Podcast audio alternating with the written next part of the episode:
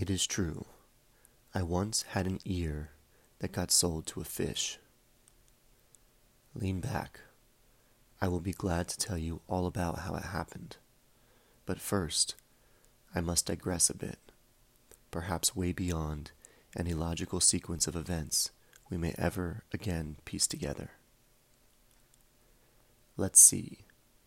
We could start anywhere, with any word, in this fertile, luminous world in which I live. What is the first letter of your alphabet? A.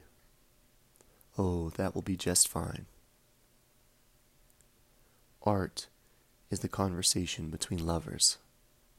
Art offers an opening for the heart. True art makes the divine silence in the soul break into applause. Art is, at last, the knowledge of where we are standing, where we are standing in this wonderland when we rip off all our clothes and this blind man's patch, veil, that got tied across our brow. We are partners straddling the universe. Someone inside of us has one foot upon each resplendent pole. Someone inside of us is now kissing the hand of God and wants to share with us that grand news. You will find yourself knee deep in ecstasy when all your talents to love have reached their heights. Hafiz, time, space, and boredom are just passing fads. All your pain, worry, sorrow will someday apologize and confess they were a great lie. Let's see. Oh, yes, look how we got distracted. Beyond logical events. I remember we were talking about the ear that got sold to a fish. It is true, the moon once put a price upon my head, and then hired a gang of young thugs. It seems the beloved felt I had been telling too many secrets, giving too much of his precious wine away for free.